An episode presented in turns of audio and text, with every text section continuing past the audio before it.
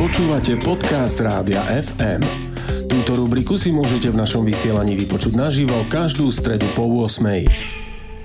Ranný vedátor FM. Asi ste si už všimli, že sem tam aj na naše územie dopadne púšny prach. Musíme potom umývať autá, bicykle, na chodníkoch sa objavujú žlto-červenkasté škvrny. Púšny prach je síce možno pre niekoho otravný, no pre iného zas nevyhnutný pre život. Napríklad pre amazonský prales. Amazonský prales je domovom pre stovky druhov cicavcov, plazov a obojživelníkov. Tisíce druhov vtákov či rýb, 10 tisíce druhov rastlín a milión druhov mizu. Na svete sú asi 3 bilióny stromov. 100-400 miliard práve tam. Čo umožňuje takúto šialenú biodiverzitu? Kde sa v amazonskom pralese berú potrebné živiny?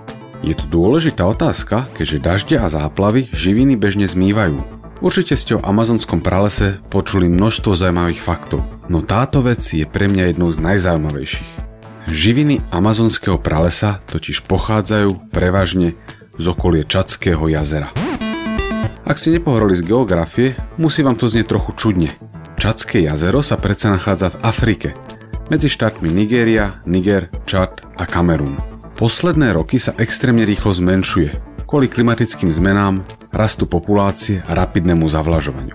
Kedysi dávno to však bolo čadské megajazero, ako keby vnútrozemné more.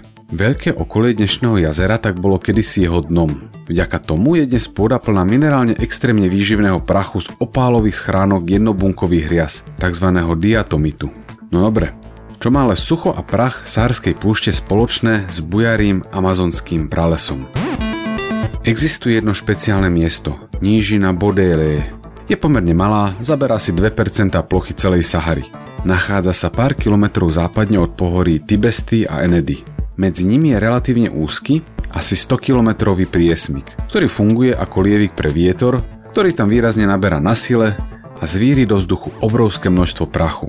Áno, toho extrémne výživného minerálneho prachu, ktorý vznikol z drobných ulít.